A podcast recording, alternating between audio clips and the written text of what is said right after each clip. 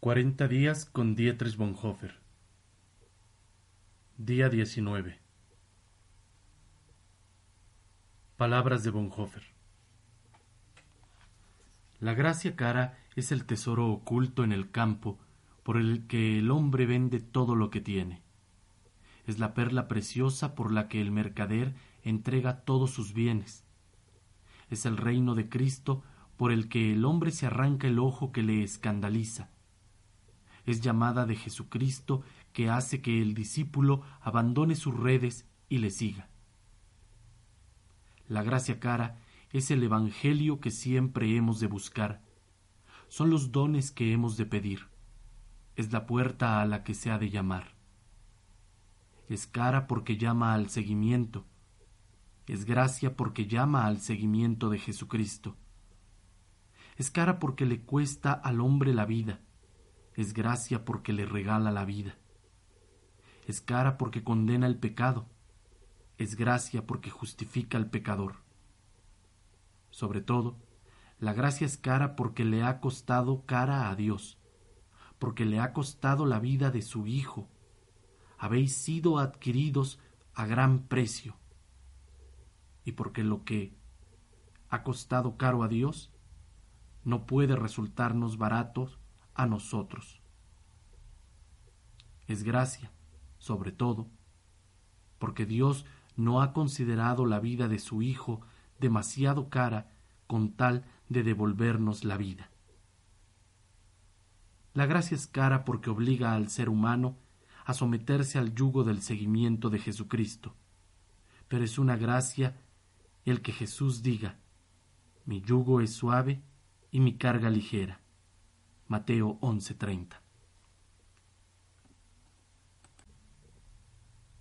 Texto bíblico. Primera los Corintios, capítulo 6, versículo 20. Cuando Dios los salvó, en realidad los compró, y el precio que pagó por ustedes fue muy alto. Por eso deben dedicar su cuerpo a honrar y agradar a Dios. Preguntas para la reflexión. 1. Si la gracia cara significa que Dios quiere cosas tanto de nosotros como para nosotros, ¿cuáles podrían ser esas cosas? 2. ¿Cuál es la diferencia entre seguir a Jesucristo, gracia cara, y simplemente creer cosas sobre Jesucristo, gracia barata? 3.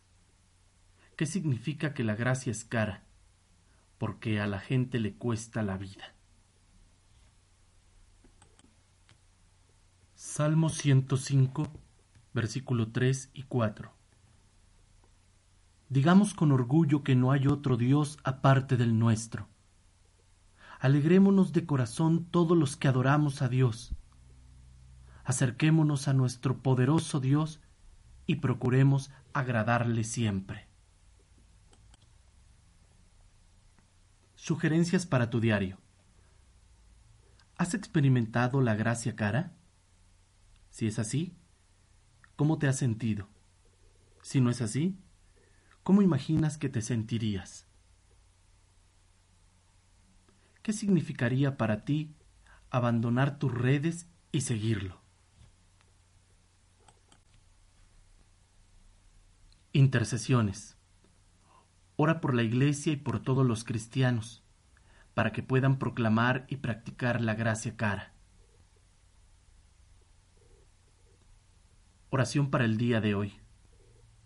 Gracias, oh Dios, por la gracia cara que me has ofrecido gratis y que ha hecho de mí un discípulo de Jesús.